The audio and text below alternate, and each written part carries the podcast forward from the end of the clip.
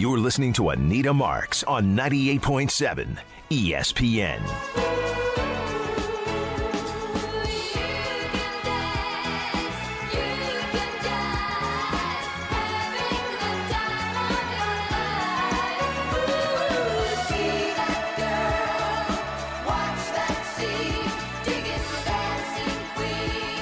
Welcome in, welcome in. Anita Marks with you here on 98.7 ESPN on this Saturday afternoon.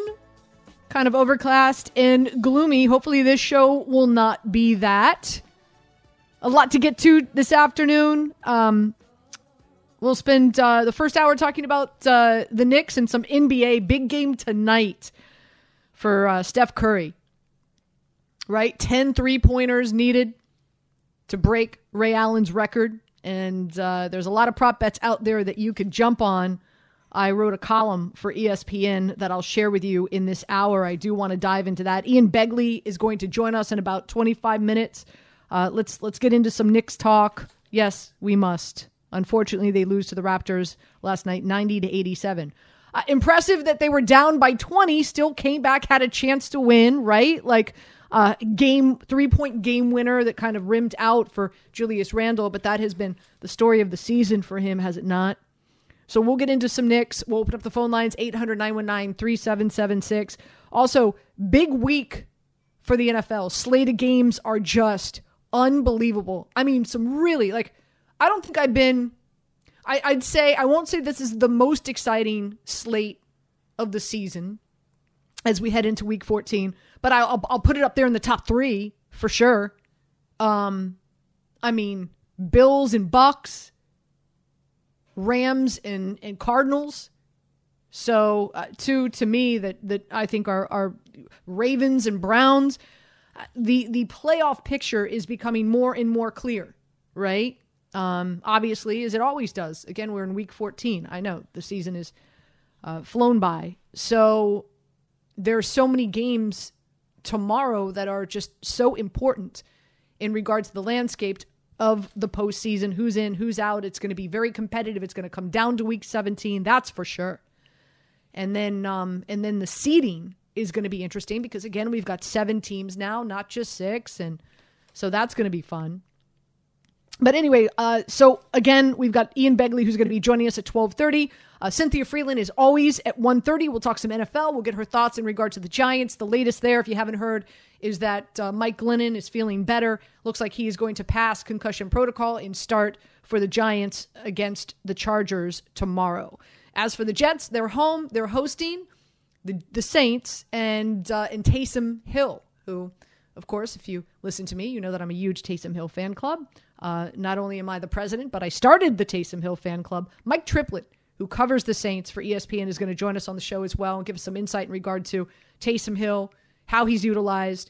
Um, Alvin Kamara is expected back tomorrow against the Jets. Um, and also, what's the future? You know, we, we got to talk about the landscape of the NFL when it comes to the quarterback situation because the Giants might be involved in one of those teams, right? Like this week, we heard Russell Wilson reports uh, that Russell will. There was one report out there um, that Russell Wilson would be willing to quote unquote waive his trade clause for three specific teams in the NFL the Giants, the Denver Broncos, and the Saints. Hence, Wilson spoke to the media, I want to say it was yesterday, and said that uh, he's that, that he doesn't want to comment on that. Uh, that's total speculation. But, you know, could the Giants, should the Giants consider possibly going after somebody like Russell Wilson, maybe somebody like Aaron Rodgers. We'll see what happens. I mean, listen, there's a great chance that the Green Bay Packers win the Super Bowl this year. One would argue, and I think you can make a solid argument that they're the best team in the NFL. You could argue, I mean, there's a lot of parity this season. One could argue the Arizona Cardinals. I'm sure many would argue the uh, the Tampa Bay Bucs. you imagine Aaron Rodgers wins a Super Bowl for the Green Bay Packers and then wants to leave, wants out? If he does go, I just I, I kind of I envision him going to like. Can you see Aaron Rodgers on the Pittsburgh Steelers? I can. But anyway, so uh, and also uh, as always on Saturday, Joe Wiz is going to be joining us at two thirty. this afternoon. He's got his own gambling show here on 98.7 ESPN. So we'll get his picks and his plays. Uh, we are, you know, embarking into the bowl season when it comes to college football. So that's fun as well. We'll have a click or don't click. We've got both Ty and Jake who are producing the show, and they lead the way for what is trending uh, at some point in time in the next three hours. But in regard to the Knicks, 800 919 3776, let's dive into it. As we know, listen, uh, they lost to the Raptors last night, 90 to 87. Were they? Uh, did they have a chance to win? Yes, they did. I, am going to start with the positives. I don't want to be a neg- negative Nelly right off the bat. Okay. Um, did they have a chance to win? Yes. Did they come down? They were down by 20. Did they come back? And yeah, that's that's admirable. You got to like that. You know, Julius Randle had a, ch- a shot. He had an opportunity finished with 13 points, 12, 14 rebounds. So he put up a double double. Toppin put on uh, put up a double double last night as well. 19 points, 10 re- rebounds, possibly his best game as a Knick. So you gotta like that. Um, you know, RJ Barrett very disappointing. Goes back home to you know Toronto, and unfortunately doesn't have I think the game that he was hoping to have with 19 points. The Knicks. Here's another positive. The Knicks, their bench scored 20 the Knicks bench alone scored 20 points in the second quarter, more than the Raptors starters scored in the second quarter. So there's a lot of positives here that you can walk away with, individual positives in regard to the game. But the fact of the matter lies that the Knicks are 2 and 6 in their last 8 games. They're 12 and 14 on the season. And keep in mind, so far up to this point, they have played the fifth easiest schedule in the NBA. The fifth easiest schedule. So, what is wrong? What is wrong? What has gone wrong? And, and can it be corrected? I, I don't know. It, you know, Stephen A. Smith, of course, I know we know how passionate he is uh, with the Knicks and, and what a huge fan he, he is. I, I was I was watching a, a video online um, for, from him uh, on ESPN earlier this morning and, you know, he made some excellent points, you know? Um, and it start it started with I guess a game or two ago where Toppin had the uh, beneath the the leg through the knees dunk and the Knicks bench just erupted and they went crazy and they were celebrating and Stephen A. Smith kind of like picked up from there and was like, "What are you celebrating for? You're 12 and 14. You're at that point in time they were 12 and 13. You're 12 and 13. You haven't won two straight games back to back since October. Stephen A made the point Julius Randle had the entire offseason to work on his right hand and didn't do it. RJ Barrett, you know, you're hoping that, you know, that, that three point shooting percentage could last. He's shooting 35% from behind the arc, 40% from the field. It's mediocre basketball mediocre basketball against the fifth easiest schedule in the NBA.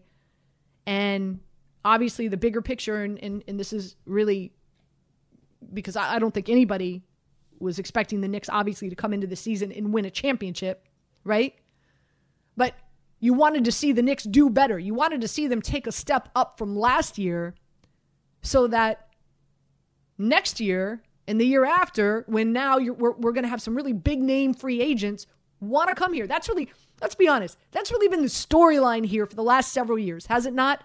Getting the Knicks to a place where they're just they're they're good enough and they're impressive enough that New York now becomes a landing spot for some of the big name players to come here and want to play here and make the Knicks relevant again.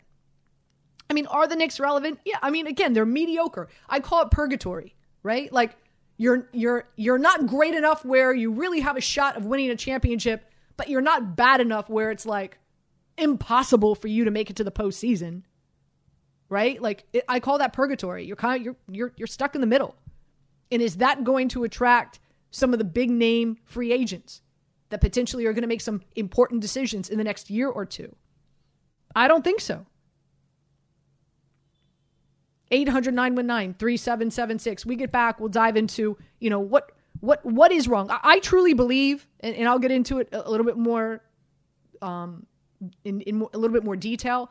And, and I said this before, I, I feel that the moves that the organization made by relinquishing their defensive prowess, is that even a word? And focusing more on the offense and the players that they went out and brought in changed the role of Julius Randle, and it is not working. And I don't know if, I don't know, you know, there's certain players, it's like, this is who they are, right? Like, circle in, in a square. Like, you can't fit it, like, this is who that player is. So, you know, do do the Knicks sit back and go, okay, well, we brought in Fournier, we brought in uh, Kemba Walker, it's not working. The offense and the scheme that we want to run here isn't working. It's not fitting our guy, who's Julius Randle. The offense is still supposed to run through him, but it's not. This offense is 15th in scoring efficiency. So, you know, do they 86 that and, and make other moves during the season to get back into their winning ways and, and maybe focus even more on defense? Possibility. Will that correct things? I don't know. You're listening to Anita Marks on 98.7 ESPN. Same old story, same old Knicks. 800 919 3776. Let's get to your calls. Let's go to the Knicks struggling. Don, who wants to talk about that in the car. Don, welcome in. Um, good morning, Anita. Hi. Yeah, long suffering Knicks fan here. I'm sorry. Um, I just have a few comments. What the Knicks, the Knicks really lack is consistency. So we see flashes of greatness from certain players, but we don't see consistent production. Relying on any one of the players to come in and be the savior when we're down 20 points is not how you get to the postseason, and it's certainly not how you win a championship. And Julius Randle is nice, but he's not that guy. He's not KD. He's not Steph Curry. He's not Damian Lillard. He's not, I don't know what people think he is, but I think we've seen all that he's capable of, and we can't really expect a whole lot more from him. Yeah, So I'm with you. Some consistency, we're not going anywhere. I'm with you, Don. I appreciate the call. Thank you very much, and and and I agree with you. But here's the thing: I don't think anything. I don't think anyone thinks that Julius Randle is is. I call him an alpha. I don't think. I don't think anyone thinks Julius Randle is one of those alpha basketball players. But what I do think went wrong here is I think I think the the offensive strategy and what the Knicks front office thought would be created here with the addition of Fournier and, and, and Walker it hasn't materialized. And I believe that the reason that hasn't happened is because Julius Randle can't necessarily play. It's not, it's not, it, you know, it's what did we hear about Carmelo Anthony all the time? Half court player, half court player. Didn't work in the triangle when Phil was here, right? Why? Half court player, not his, not, not his, not his groove.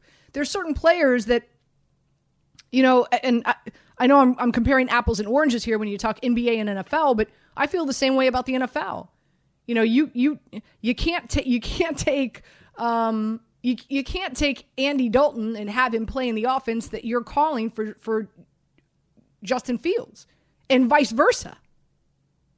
So, you know, if Julius Randle was going to be your your the guy that the offense was going to run through, maybe do a better job in regard to understanding where his strengths and weaknesses are and then going out and being aggressive in regard to bringing in the talent needed that will accentuate that as opposed to saying okay well here's the offense we're going to run and Julius this is how we're going to change it up this year but on top of that the Knicks sacrifice defense and it's just not working it's not working let's go to Earl in the car Earl welcome in Oh, blessings. Can you hear me?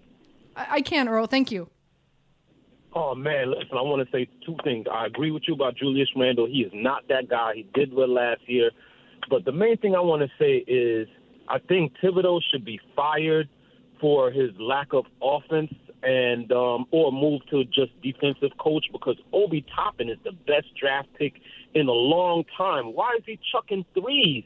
He's a mismatch every day, all day in the post. Run the yeah he's so fast him in the he's post. so his first step is so fast He's a bad man. Like, Yeah, take he is. advantage of his skill sets. Why you have him sitting out chucking threes? And why don't we have a point guard that can go to the hole and finish? Why is Derrick Rose going to the hole and not knowing what to do when he's right in the middle and throwing back out to the three pointers? Obi Toppin is just sitting out on the three pointer. What is going on with the offensive coaching? What am I doing? What am I looking at? It's it's it's yeah it, it is Earl. Thanks for the call, and it, it's it is solid. It's a solid point. It's a solid complaint. I just again I I think this organization went in, this team went in thinking of one offensive identity. It's not working, and now they're grasping at straws and they're trying to figure it out. They're trying to figure it out, and it just doesn't look like there's a rhyme or reason right now. And on top of the fact that again uh, they're just not playing as good defense as they did last season. Let's go to James in Jersey. James, welcome in. Good afternoon. Hi, thanks for taking my call. Um, last year when we had Reggie and Elfrid, we had defense but lack of offense. But Mitchell Robinson and Nerlens Noel could do their job defensively. Now they're being the ones scapegoated to look bad when it was really Kevin and and, and Evans' fault defensively. And and I I put this back on the front office. You had cap space and you had draft picks, and the draft picks you could have got a small forward and you could have got a point guard. And all the draft picks can't help you this season. And and, that, and I feel like you wasted cap space. DeMar DeRozan was available, and he's got the Bulls to you know number two. And there's some sometimes when I watch them play, I and I say to myself, could if Woodson had would have stayed, could that have been the offensive mind that? Because it seems like uh, uh, they're just they're just stagnant offensively, and and I, I feel like you know, if, sometimes I feel like if Coach Woodson would have stayed as a um, you know assistant, that you know there could have been some kind of balance offensively because we're just, it's like he just said a defensive minded guy and, and we're stagnant offensively. Yeah, I, I mean, mean James, it's it's got to and I appreciate the call. It's it's it, something's got to give, something's got to change, and um, you know, one would one would imagine, right? Okay, well, the Knicks sacrificed better defensive players to bring in better offensive players because they wanted to improve their offense and, and maybe they relied too much in regard to Thibs as a defensive genius and his scheming and his play calling in regard to defense, thinking, okay, well, you know, even though we're, we're losing some talent, but we've got arguably one of the best coaches in the NBA when it comes to uh, defense in the NBA. Maybe they relied on that too much. Let's go to Jimmy in Staten Island. Jimmy, you're up.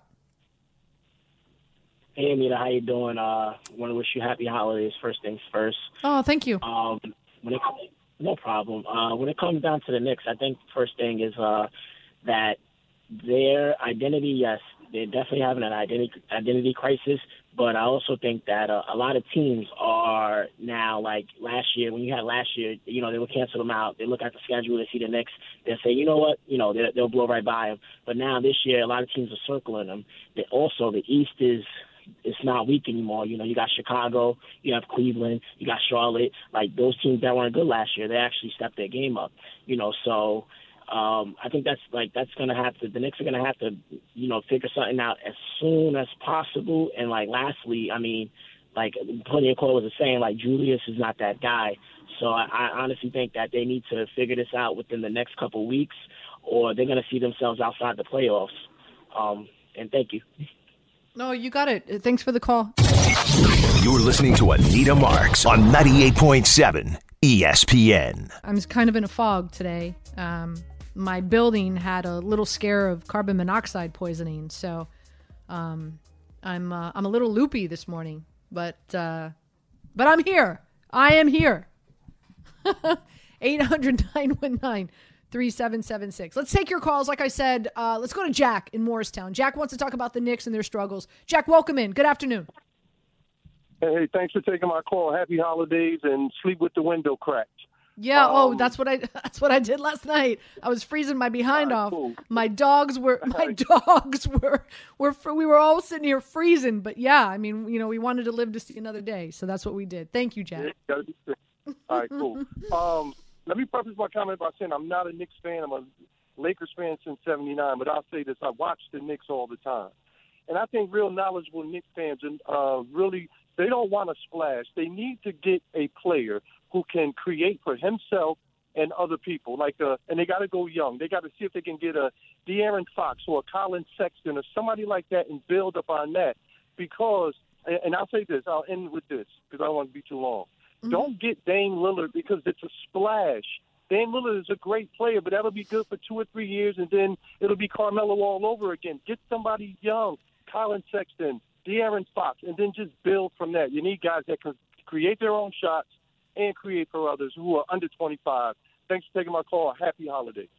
Same to you, Jack. Let's go to Steve in Long Island. Steve, welcome in. Hi, Anita. How you doing? Okay. Uh, I'm calling because there's a lot of Knicks fans out there. They're delusional. Like they really think that the Knicks are gonna do something great. Like the Knicks are never going anywhere. It's like watching the Jets and the Knicks. It's like the same thing just like Ian said when he said about Stephen A. Smith catching a heart attack, that's the type of team I call them, a heart attack team. Because every time me and my friends be watching it, they all hype, like, yeah, the Knicks are going to come back. And then I look at them, all of them is just like shocked. In shock, Knicks is not winning. They're not going. I tell them, stop believing in the Knicks. The Knicks is never going anywhere. We go, this is the same thing when Carmelo was around everybody was hyped that J.R. Smith got six man of the year, and they hype about it. Like, yeah, I'm like, that's what you hype about? Like, come on, man. The Knicks are never going anywhere. They never gonna do anything that's good for them. So let's just everybody stop. You know, thinking that the Knicks is gonna do something, and just let's represent for the Brooklyn Nets. I know everybody in the tri-state, like people in Queens, can't rep for Brooklyn, but just come along, enjoy the ride, and you will get a championship to New York with the Nets. Yeah, that uh, Steve appreciate the call, but uh, you know that's that's that's not going to sit well.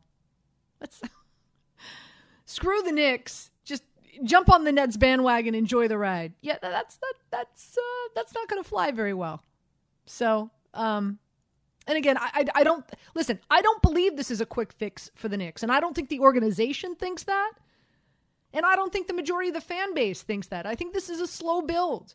I think this is a process you know, the disappointing thing is you you really you liked what you saw from them last season and you wanted to see them build off of it. You know, unfortunately, and, and Ian Begley, who was just on with us, and again has his finger on the pulse of this team better than anyone or most, agrees with me. I think the organization made the front office made some wrong decisions. I won't call them poor decisions. Listen, all of us in life, right? We sometimes we make decisions, we decide to do something, it doesn't pan out, but you know what you do? You pivot. You don't, you know, you don't you, you, you, know, you don't be stubborn on it. You see that it's not working out, you still have some time in the season to make some noise. Pivot, do something different. It's not working, change what you're doing. Okay? Let's go to Alan in Uniondale. Alan, welcome in. Hey, what's going on, Anita? It's been a while. Hope you're good. Hope my mom is good. Mama Mimi. thank you. Thank you. Yeah, but uh, yeah, let's get into this next talk. Yeah, I don't want Damian Lillard. I like what that guy said. De'Aaron Fox, right? We need a young player. Like I feel Damian Lillard is just a patch on a sinking boat, and we don't need a patch. We need a quick. We need a whole, you know, a whole a setup, a new foundation. Here's yeah, here's the thing, though. Here's the thing, Alan. Here's the thing. At the end of the day, you know, how many teams out there that are competing, um, you know, are, are doing it with just homegrown talent. Right, like Miami a handful, a, third, a, hero, Warriors, a third, maybe. You know what I mean? Like it's not many. So right. you know, and, and and I understand. And Alan, thanks for the phone call. I understand what you're saying. Here's my here, and and I'm not sitting here saying that the Knicks should trade for Damian Lillard. I I, I plain GM in the NBA on this show is above my pay grade. Okay. But what I am saying is, I do believe if they were to bring in Damian Lillard, I do believe that there'd be a number of other players who'd want to come here. You know, right now, Knicks are taking a step back in regard to the appeal of being here. The Knicks have made so many wrong decisions pertaining to the draft for so many years that, I, like, I, I just I, I feel like they're behind the eight ball. So, you know, to me, that's the caveat of, of bringing Damian Lillard here is that you bring him here, and now you. I do believe Damian uh, Damian Lillard is probably one of my favorite NBA players. and you bring him here, I- I think that he will attract other big name players to come here. But you know, obviously, you know what what what will you be giving up? I mean, obviously, you you. I would imagine, you know, the word on the street is that he's not available. But let's be honest, everything has a price, right? Everything has a price. I just think the asking price is going to be um, astronomical. And and are are the Knicks willing to pay that? Time will tell. Uh, let's go to D in Queens. D, welcome in. What's going on? Um, the Nets got to get rid of Kyrie Irving because this, this is the thing that no one's talking about. They might lose James Harden, and they're going to end up with nothing because of Kyrie Irving and his antics. Like, you know, Kyrie Irving made Durant come here, and he made James Harden blow up the Houston Rockets to come here, and now he's leaving them both high and dry and talking about he's happy in life and yada, yada, yada. Like, yo, trade this dude. Indiana wants to do a fire sale. I think the dude, the, um, the center, one of their centers would be perfect on the Nets, and just give some role players and call it a day. I, Yeah, but, here, don't but, care about but, but here, but here's the thing, D. I, I, and I said this months ago. I said this months ago when this all went down. But here's the thing. I think you have. I, I think you have a, a, a small percentage of teams that want to make that deal because do, do you want him on? Like, do you want to deal with that? And also keep in mind, there are other states and other cities. I don't know what the the the the, the rule, the the law is, but like whether it's state, cities that you know won't uh, kind of abide by the same thing that the Brooklyn Nets are in in New York is is dealing with. So that eliminates another that Indiana. elim- that eliminates a number that send them to eliminates another a, a number of teams, and then you've got a number of teams who are like, "Do I want this headache on my roster?" But I, you I can don't. see it in press conferences. James Harden is pissed. He's like people talking about he, you know, he didn't come here for all of this. He's pissed, and he's holding his tongue for now. I, I'm sure. And D, I appreciate the phone call, but dude, I I said this months ago. I said this when the season began, and you know, and, and again, I understand where Kyrie is coming from. You know, he's trying. He he wants to make a statement. He wants to stand strong with those less fortunate who had to get the COVID nineteen vaccine because they were forced to because of work and they couldn't afford to be unemployed. Where he can't afford to be unemployed. I understand his stance and you want to say it's noble, okay. All right, I'll respect that. But he is screwing over his friends who came here to play with him. He's putting this message, he's putting this stand, he's putting this notion, this. Uh, again, I'm a loss for words today. I don't know. Maybe it's the carbon monoxide. Uh, Before the team and before the guys that he really went out and and lured to come here and play with him. So yeah, I mean, listen, if I was Harden, I'd be pissed too. I'd be pissed too. I mean, damn. Let's go to uh, Sanjay. Sanjay, welcome in. Hi, Anita. Hi. Hi, Anita. Thank you for taking the call. I'm a lifelong Knick fan, suffering since 1975. I'm sorry. I was also listening. That's okay. Uh, I just heard Ian Begley talk about Reggie Bullock and Elfrid Mhm. Payton. I would have to respectfully and completely disagree with that. I mean, if they were one or two games better, even if we had them, that still does nothing for the Knicks in terms of going forward. If you saw what happened in the playoffs last year, they got killed. Neither one could create a shot. It totally depended upon somebody else to set them up. And I don't think that's the answer. And I still think it comes down to the coach. The Knicks have a lot of talent, certainly more talent than what we're giving them credit. The bench is completely not utilized properly from what we can all see, and all the Knicks fans know this. And Randle is a turnover machine, especially in the final minutes. He should never be touching the ball. So I'll I'll pause there to see if anybody, you know, if you have any thoughts around that. Yeah, I, I mean, they're all, and, and Sanjay, thank you for the phone call. Appreciate it. All solid points. Listen, there's a lot that's wrong with this team. There is a lot. This is Click, Click, Click, Click, or Don't. Click, click, Very simply, here's the headline Are you interested in clicking or not? Anita Marks with you here on 98.7 ESPN. It's time for Click or Don't Click, a fun way we take our tour around our wide, wide world of sport and find out what is trending at 2.21 p.m. on this Saturday by the headlines. And our producers, Ty and Jake, always lead the way. Gentlemen? Hello, hello, hello. How are you? Mm-hmm. So I actually came across this, and this is actually a, uh, a, a national story. Um, before we get to the Giants, um, this tweet earlier, let me pull it up from Tom Pelissero of the NFL Network. He says, Months of tension surrounding Jaguars coach Urban Meyer has boiled over with multiple run ins with players and other coaches in recent weeks, renewing questions in league circles about whether Meyer could be out after just one tumultuous season. Now, all season long, we speculated uh, about this because it just didn't feel like the right fit. And you know, no one's. Ta- it's so funny, right? How it works. Zach Wilson has struggled. You know, it's it's it's covered widely. Everyone's talking about, you know, could he be a bust? You know who else has struggled? Hasn't looked good? Trevor Lawrence, but he's playing in Jacksonville, so nobody cares. But your thoughts on uh, Urban Meyer and the, and the situation transpiring in uh, in Jacksonville with the Jags? Yeah, listen, I, this isn't a surprise to me. Um, you know, I, I when when he was first hired, I went back to my experience when Nick Saban was hired by the Miami Dolphins. I was in Miami. I saw it firsthand. You know, you you have these college coaches that come in and they're treated as like, you know, gods and, you know, the world bows down to them.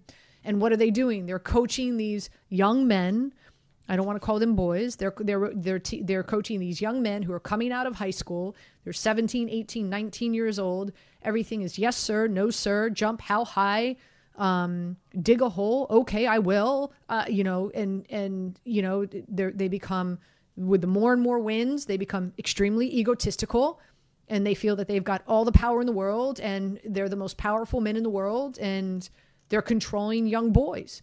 And then they get a job and they go to the NFL. And now you're coaching men. And you're coaching men that are making more money than you. And I just I think it's really hard for guys like that to learn how to coach in the NFL. I, I just I think their ego gets the best of them.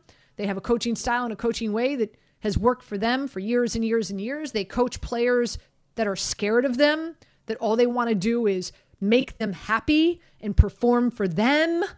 But the NFL is a different business. NFL is a, is, is a job. It's a job. You know, it's not. It's it's night and day. And I just you know as, as much success as Urban Meyer and Nick Saban have had in college football, their coaching style doesn't fit in the NFL. You you can't you cut you can't talk down to men. You can't treat men like boys who are making more money than you and and feel that they're just as important as you and their egos are just as big as yours. So uh, this is no surprise to me, and this is exactly how I thought it was going to play out. Ty. Yeah, and just to uh, you know put a to to an end to the uh, football portion of this. Um, earlier this week, we saw rumors swirling, courtesy of uh, Jordan Schultz, that Russell Wilson would strongly consider waiving his no trade clause uh, to three teams. He mentioned the Broncos, the Saints, who come in to MetLife Stadium tomorrow to play the Jets, and the New York Football Giants. Now, since then, Mhm. Russell Wilson has obviously shot down those reports.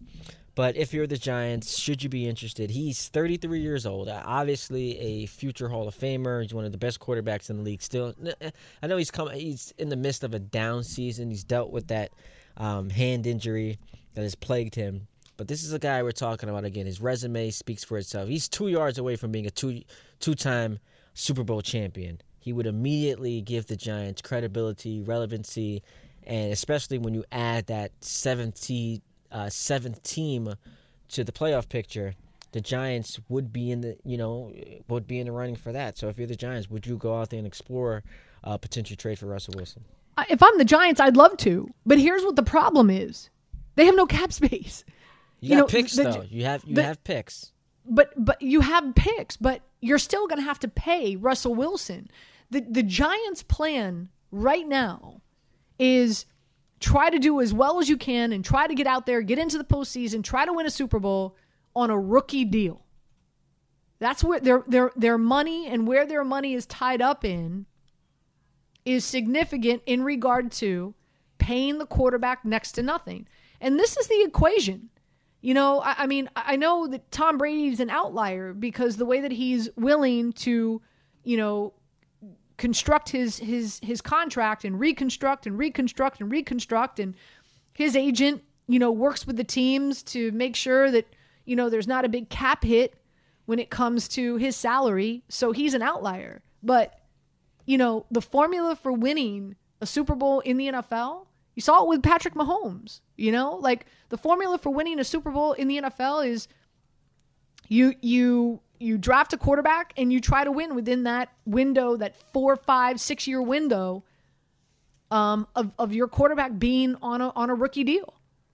And that's what the Giants are. And that's that's that's they they're just they're they don't have the cap for it. So I mean it's a double edged sword. Like if I'm the Giants, do I am I interested in in Russell Wilson? Hell yeah, I am. I'm going to do everything I can. I'm going to I'm going to make the calls. I'm I'm going to I'm going to work the numbers. I'm going to see if I can make it work, but uh, that's that's going to be it's going to be something special. You know, you're you're going to have to have a lot. I don't even know, like, and and I don't know. I don't know what the numbers are. I didn't sit here and and, and do my due diligence in regard to where they're at cap space wise and and where they can tinker. But I highly doubt that it's possible. So it's a double edged sword answer here, and that is, hell yeah, you want to tap your toe in the water and see if you can make Russell Wilson happen here in New York. But at the same time, everything I'm reading and everything I'm hearing is they can't afford it. Well, as a Giants fan, I hope they get Russell Wilson. But wrapping up Click or Don't Click and transitioning from NFL to MLB, uh, my title is The Buck Stops Here. Interested? I'm interested. All right. Well, if you know anything about the word buck in MLB, that is, of course, Buck Showalter, who has made news lately as the top candidate to become the next Mets manager. And Buck Walt, uh, Buck Showalter seems like he would be the ideal fit. Max Scherzer, who of course is the newly acquired uh, star pitcher that the Mets just got, uh, seems to be a big in- endorser of Buck Showalter. So my question for you is: Do you believe that the Mets should sign Buck Showalter? Um, yeah, I mean, yes. here's here's here's what the problem is with the Mets. I mean, you know, there's there's not there's not a lot of people who want to come here and work for them.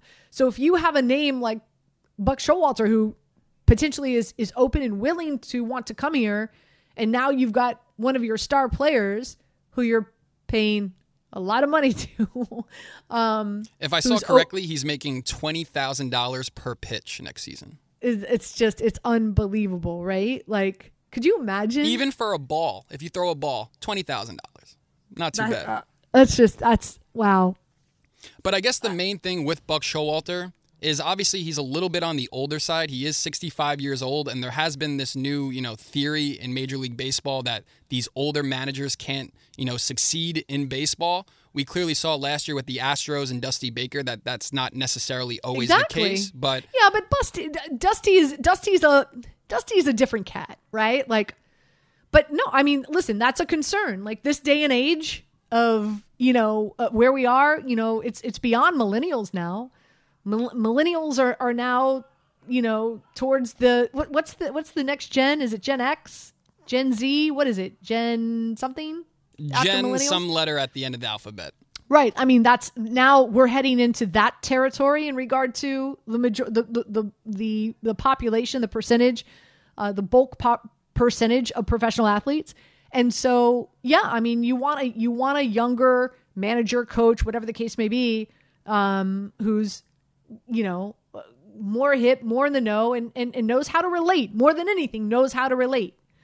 You know, but at the end of the day, also a large percentage is analytics, and um, but again, if if you know if if if what we're hearing is that the players are on board then yeah, I, I, I think the organization needs to move forward with that because, you know, again, one thing that we're hearing and is being reported is that you know there's there's there's not a lot of people who want to come here and, and, and a play, b coach, c manage this organization.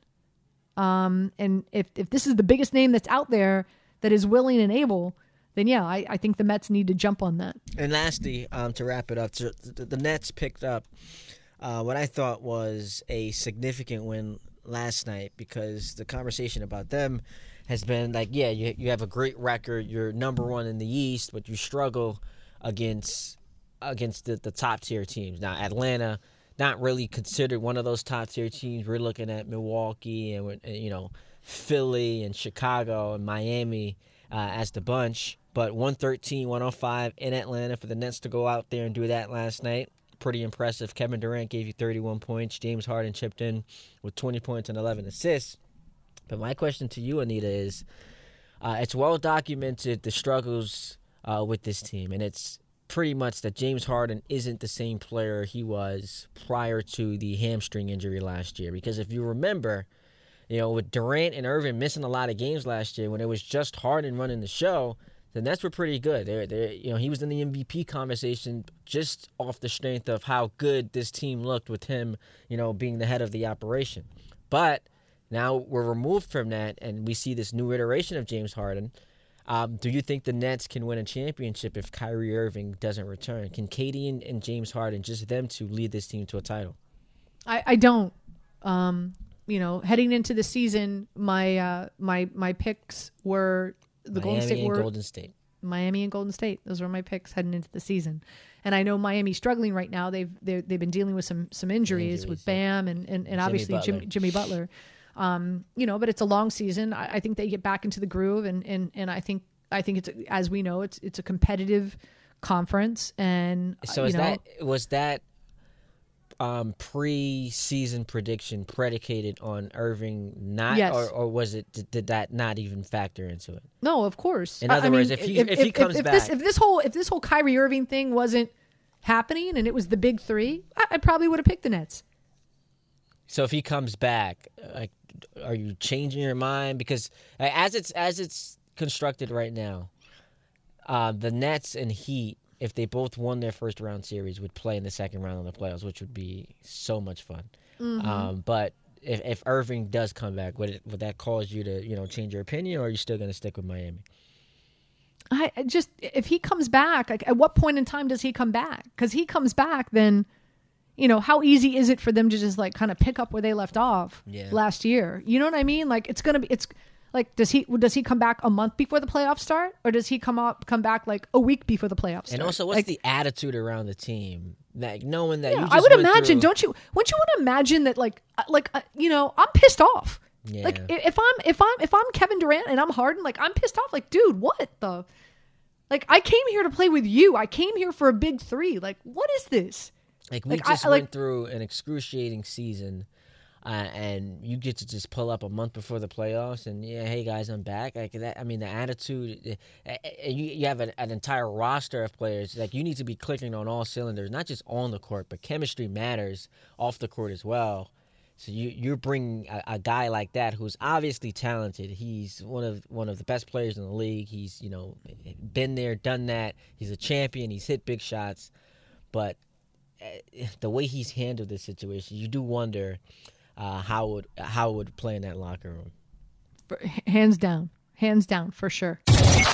You're listening to Anita Marks on 98.7 ESPN. Uh. Check it out now. Uh. No doubt now. That song only means one thing. Cynthia Frelund joins us now on 98.7 ESPN. Hi, Cynthia. How you doing, girlfriend? I'm great. How are you, Anita? Well, funny you should ask. My building had carbon monoxide poisoning scare, so I'm a little loopy this morning. But Well, you, You know, know- what's funny? I house and we had left the stove on, and we have like we're I basically carbon monoxide myself. stop! Wait a minute. This is too coincident. This is a coinkydink. Come on, stop it. No, I'm serious. I'm serious. Do you have you have uh you have burners? What do you have? You you obviously must have burners. Yeah, the gas burner. You have the Yeah, gas burner? It wasn't completely turned off, and all walked in, and I was like, Oh. "It smells like gas in here." I was like, "Oh my gosh!" And now all the windows are open. It's crazy.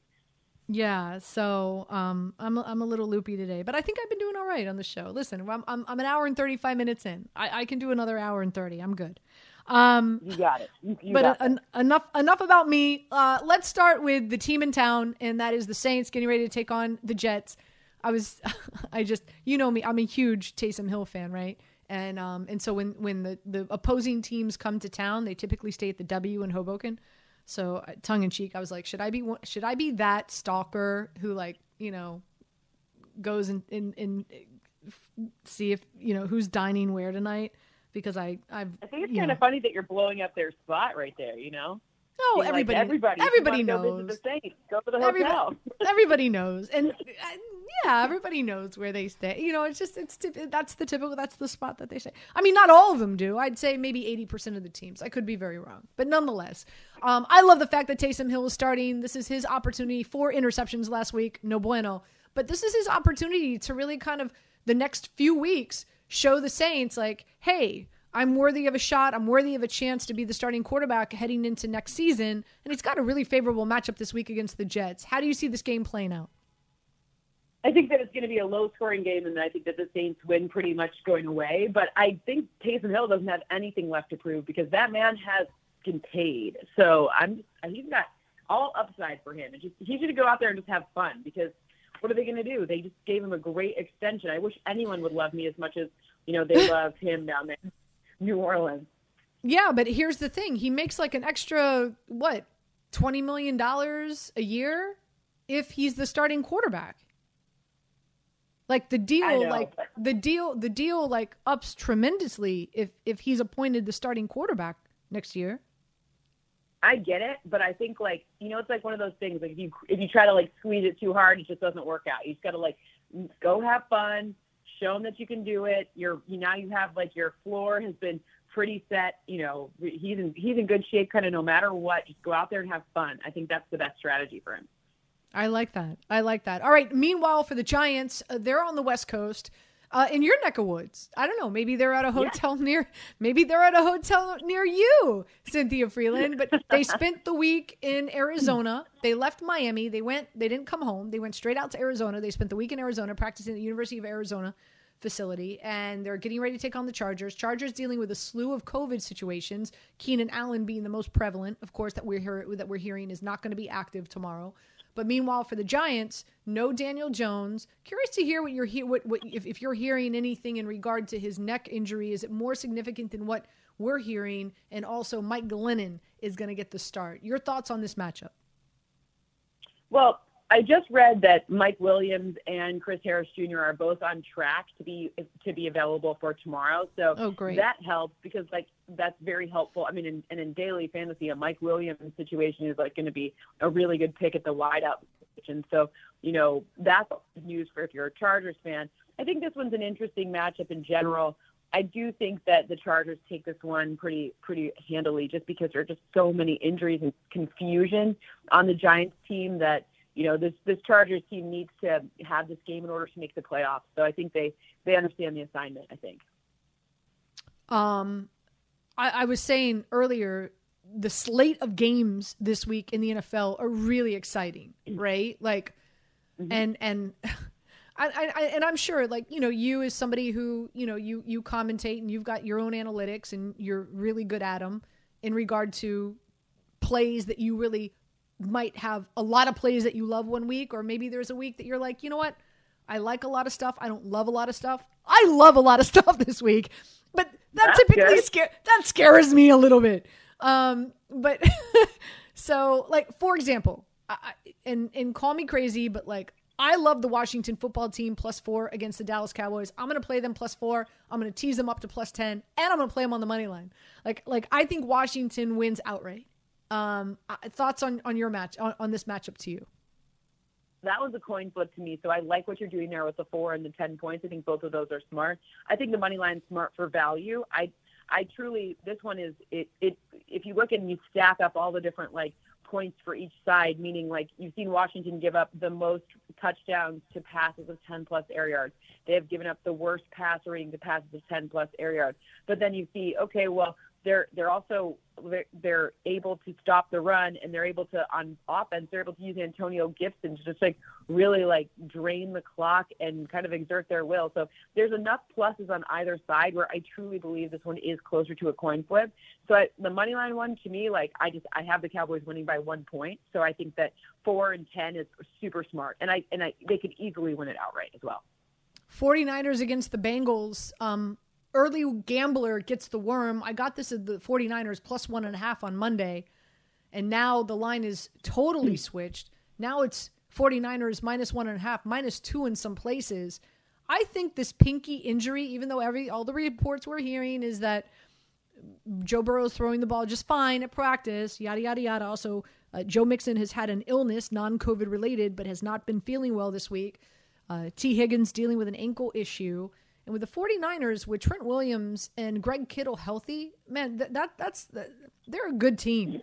I, hmm. I like I like the 49ers here. I love the fact that I got them at plus money on Monday, but it's still sitting at minus one and a half, minus two in some places. I'm still on the 49ers side. Where are you? Well, this one's my it's kind of a stay away for me. I'm I'm completely with you if all those people are healthy. I got you. And I I really like the fact that, you know, if you're if you're a Niners fan or if you're on the Niners side of this, you could also add the fact that linebacker for the, the Bengals, Logan Wilson, is probably not, you know, coming back this year. So that's a good stop against like where George Kittle likes to run his routes. But Mm-hmm. I'm concerned about the rest of it. I mean, Elijah Mitchell isn't playing. They already ruled him out. And then Deebo, we, we don't know, game time. And then like all of their corners are all questionable or not playing. So the secondary being so banged up scares me. And is Fred Warner playing? Like that they're very different if he's there or not. So this one's kind of a to me, I'm, I'm I'm trying not to make too many bold predictions on this one specifically because it's truly going to come down to that injury report of who's active and and then by the way, it doesn't even matter if it's like who's active or not. Like, are they actually injured? Because Joe Burrow's going to be active and he's going to play, but is the pinky finger a, a really big problem? I I truly we I don't have a good beat on that. Like, and that's too hard for me to to kind of I'm going to watch this one because I think this one's interesting from the standpoint of like, you know, both of these teams need the win in order to, you know, help themselves get a chance at the postseason. So, but it's a it's a tricky one with all the injuries for me. All right, uh, I lay I, I've saved the best two for last, and that's the Bills going up against the Buccaneers. And um, I, I really I, I I love the Bills here. Last night I, I host a, a gambling show here on 98.7 ESPN called Weekend Wager, brought to you by BetMGM Sports. And I had a very dear friend of mine. I play golf with him at Upper Montclair Country Club, Randy Robles, and he's been with the Elias Sports Bureau for over 20 years. And um, and so he, listen listen to this stat, right? Tampa Bay has the number one offense this season. The Bills have the number one defense. In 12 games that that has happened in the history of the NFL, where the number one offense has gone up against the number one defense, um, the defense has won 10 to 2 against the spread. I mean, that's that's very compelling. The problem is, is without Tre'Davious White, are they still the number one defense? That's my only concern. Okay, that's fair. That's fair. Um, you know, but I, I just I, I like the pressure. I want to say what pressure rate is thirty percent. Opposing quarterbacks are averaging less than sixty percent completion percentage, and we both know, Right. you know, Tom Brady doesn't like to get touched at all. Like just even a pinky. I don't Like, he doesn't either. Me, me and Tom Brady are like that. Like, don't touch me. Like, I'm I'm with him on Don't that. I don't, don't want to touch don't touch me. Don't touch me. I'm just a quarterback in the NFL, but don't touch me. You're not supposed to touch me. Um, exactly. I'm with him on it. I get that. I, I I'm picking that up exactly. I totally read that. So, Bills plus no, Bills look, plus three and a half. What are, are you are you playing this game or no? You're staying away from this one as well? Well, I'm only staying away from this because I my heart's kind of in this one now because I spent the preseason with the Bills. So my math has the Bucs and my and my heart has the Bills. So that's the kind of situation where like what do like what do I win on either one, right? Like, and I do love Todd Bowles. So there's like people I like on both sides of this. But you know, look, I I think this is an interesting matchup because you know the Bills really need you know it'll likely come down their postseason is likely to come down to that second matchup with the Patriots. However, if they can manage to win this game, that would set them up in a much different situation. It would make things very different going to that second Patriots matchup. So, you know, I, I think they need it. I, I want the Bills to win. I'm on the side of the Bills from like a, I think it's more fun. I like chaos. I don't like the same teams being good every single season. So, you know, I, I, I would say I think the Bucs win this one, and my math th- thinks the Bucs win this one. Why? Because without Tre'Davious White, even though they have the, the best safety duo in the league, I don't know if they can all the different pass catchers that they're going to have to stop. This is a defensive front that is very good at rushing the passer, but they have a hard time stopping the run. And what happened last game scared me a little bit, meaning the Patriots ran the same play over and over again, over and over again, and they didn't adjust. And you can't not adjust against Tom Brady. Last but not least, again, Cynthia Frelund joining us here on 98.7 ESPN. You can see her all over the NFL network each and every week and uh, throughout the morning on Sunday. Uh, Monday night, man, Rams and the Cardinals. Uh, I, I love I, I love the Cardinals. They're at home minus two and a half. Like I- like I just don't understand. Like why isn't this line three and a half? I don't understand. Like I I would I, I just I, I don't Cardinals better team. Uh, now you know Cooper Kupp. I, I know he was able to practice yesterday, but he's dealing with some kind of toe issue.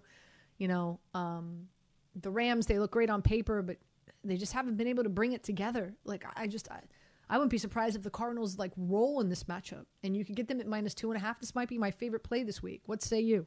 Yeah, I'm I'm with you on that. I have a five point win for the Cardinals, so that's a for me that's a pretty significant difference from two and a half. Any anytime something's double like that, then I really like it because I think it's a, a mispriced thing, and I think basically what you're what you're seeing there is the fact that like you know people are like the Rams have to win this one. Their season depends on it. They sold out to get all of these different pieces and Von Miller and Odell Beckham Jr. and they must win. And then I look to see and I'm like, their offensive line can be beat very easily. Ask the Titans. You know, you like they just got rolled early, and it's not Matthew Stafford's fault. It's the fact that pressure coming right in his face. And then, by the way, once you get down in a hole, and then you're going to have to pass to get out of that hole, it makes things even more difficult on your play caller, right? So, and not even just you know on, on Sean McVay, not even just on Matthew Stafford. So, you know, like I, I I look at this and I think people are undervaluing the Cardinals defense a little bit, and I think they're that's a little. I think it's disrespectful to their defense. Like Budda Baker has had a ridiculous season. He's epic. And Chandler Jones has done a really good job up front. Even without JJ Watt, they're able to get pressure at a really nice rate. That's going to be a problem for that for that O line. So I'm with you on that one completely.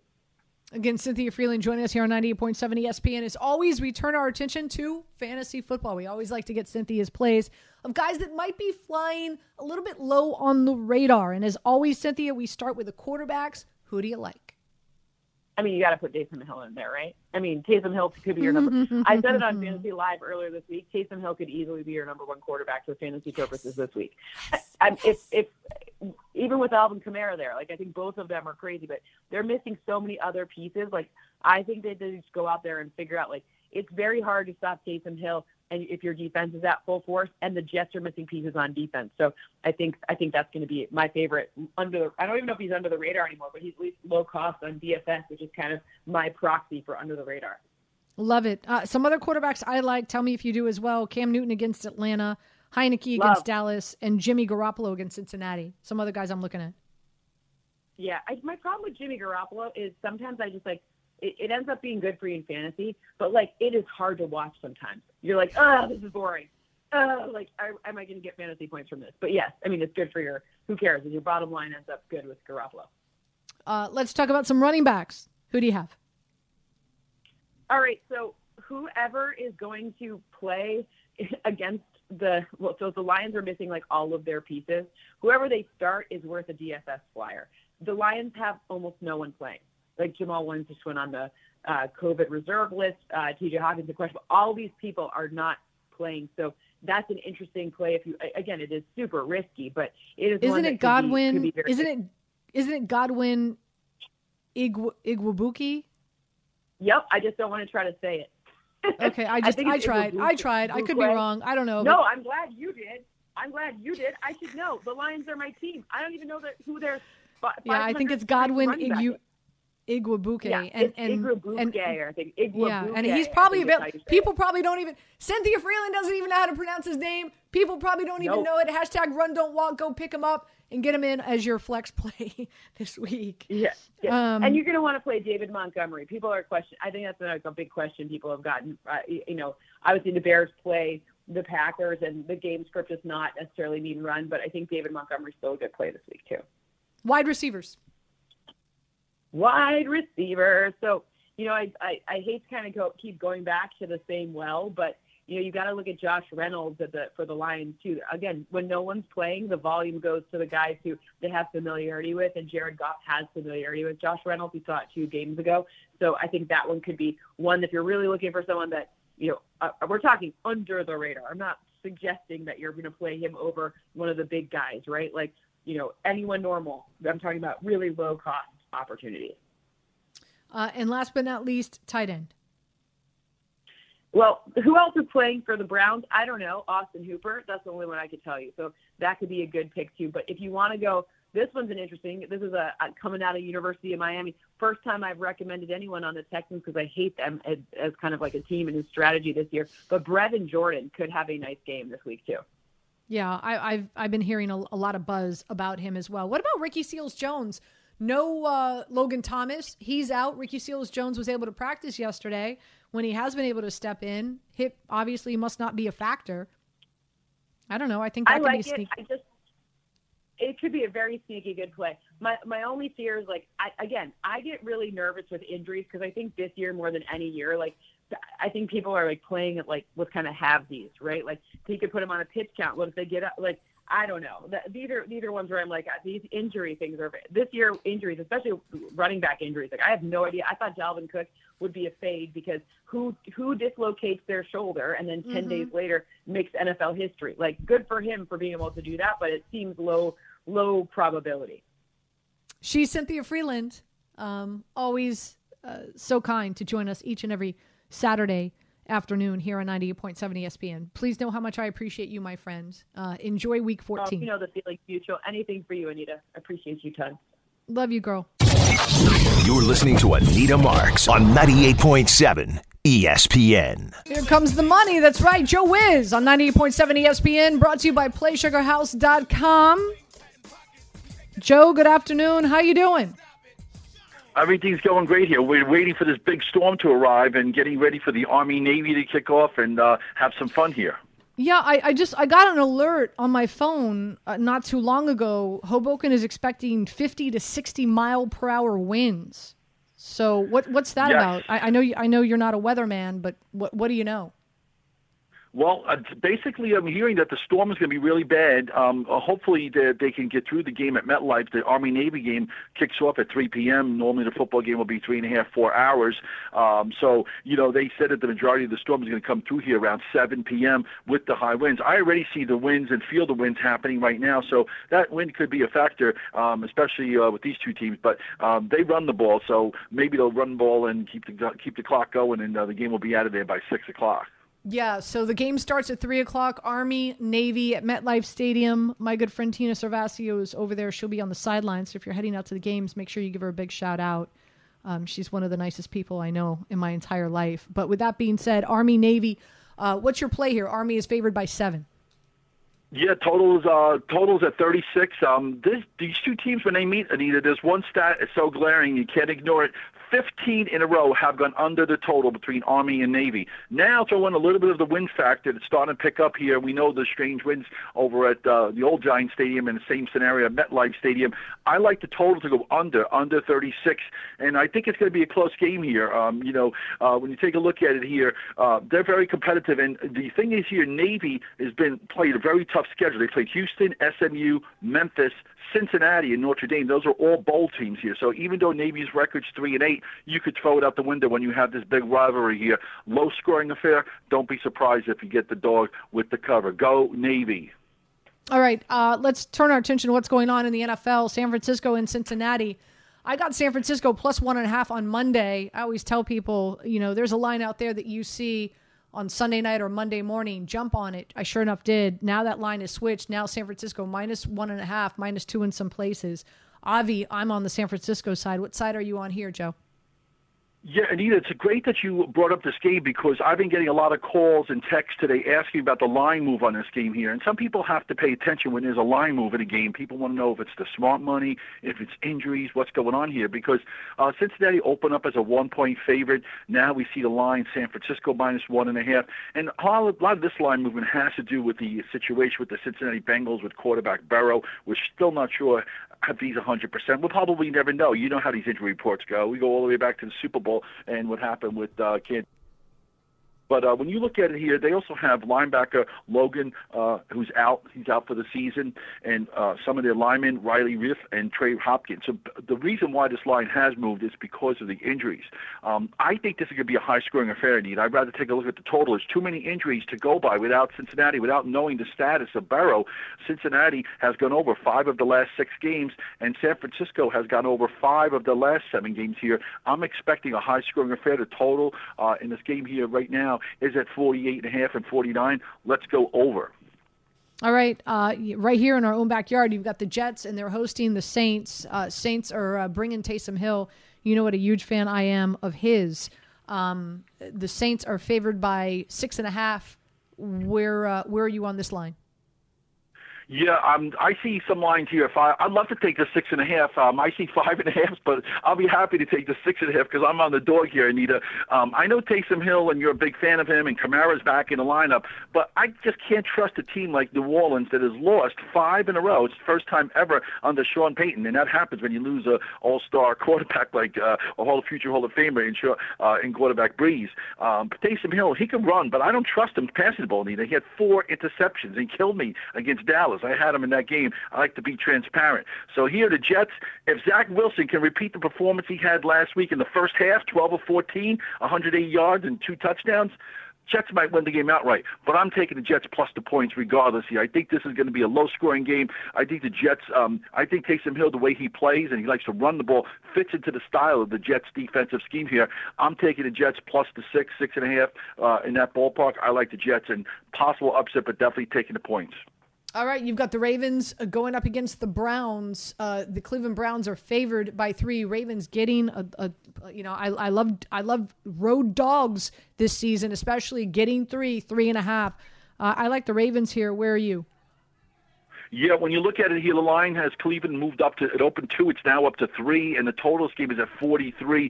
Uh, Lamar Jackson had four interceptions the last time these two teams met two weeks ago, and uh, Baltimore won that game uh, 16 to 10. Um, you know, the Cleveland rushing attack was non-existent the last time they met. Chubb and Kareem only had 36 rushing yards here. I expect them to be able to run a little bit more here. I don't trust Baker Mayfield. I think you have Baltimore, who's the better team and has a lot more to play for. They still have a shot at the number one seed in the AFC. AFC and also have to protect it because they have the Bengals coming up next. Um, so my recommendation this game, I am also on the dog here. I think Baltimore at plus three and on the money line, we're going to the bank with the Ravens. Love it. So just to uh, recap, Joe Wiz's NFL picks, he's on San Francisco, Cincinnati over 14 and a half. He likes the Jets getting five and a half, and he also likes Baltimore plus three. Uh, before I let you go, earlier I, I, wrote a column tonight, this earlier today, for the game tonight with Curry going up against the 76ers, an opportunity to uh, break that three point record, take it from Ray Allen. Tip off is at 840. Now, I'm, I'm going to tee this up for you. I'm curious to get your thoughts on this. Um, so he can break this record in three places. One tonight in Philadelphia with his brother, Seth Curry, on the court as well, right? Uh, then they go to Indianapolis, uh, Indiana, and then and then they're here in New York um, at the Garden on on the 14th. I'm betting that the significance of where he breaks the record is just as important as breaking the record. So you could wager he needs 10 three pointers to break the record.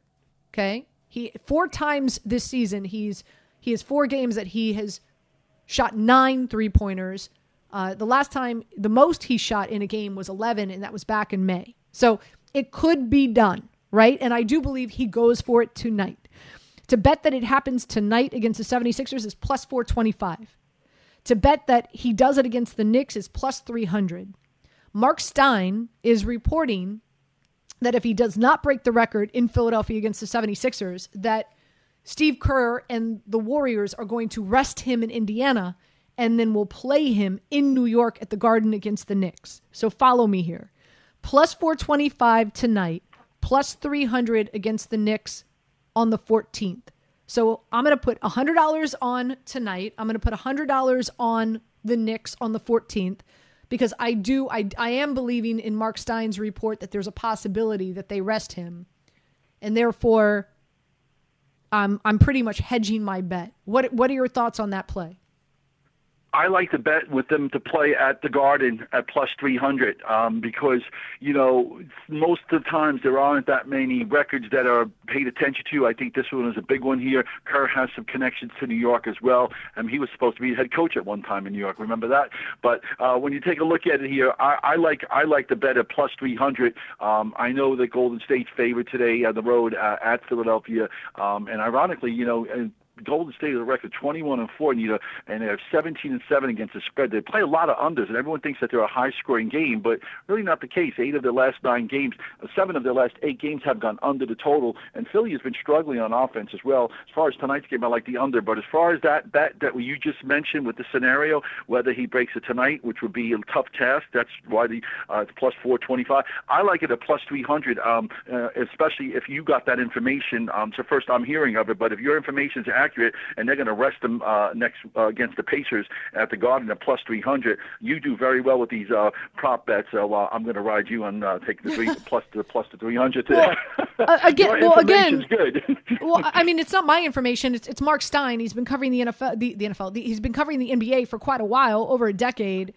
Um, and I do know him. He he's he's pretty spot on. Uh, again, he's saying that there's a consideration. He's not saying that it's going to happen. So you're betting on something that there's not a confirmation. But again, I'm hedging my bet. So if I put $100 down on plus 425 tonight and $100 down on plus 300 on the Knicks on the 14th, e- either which way, really what I'm doing is I'm betting that it's not going to happen in Indiana. Is what I'm doing. Absolutely. so. If it It's gonna- doesn't happen in Indiana, you're going to make money regardless of how it happens. And and even if he does play in Indiana, it's possible that he still could land uh, land in New York. So it's a safe bet. I think it's a very you know it's a good return on investment ROI. I talk about it all the time on my show. By the way, my show's on tomorrow morning, Anita, at 6 a.m. So I'll be leading right into your fantasy show. Everyone that wants to get old and football winners, uh, and we have them on the fine line at 6 a.m. tomorrow. And uh, of course, uh, I'm going to get down on some of that action. I mean, that's a good bet. You got the plus 425. If he doesn't play in the Pacers, you got some money in the bank. There you go.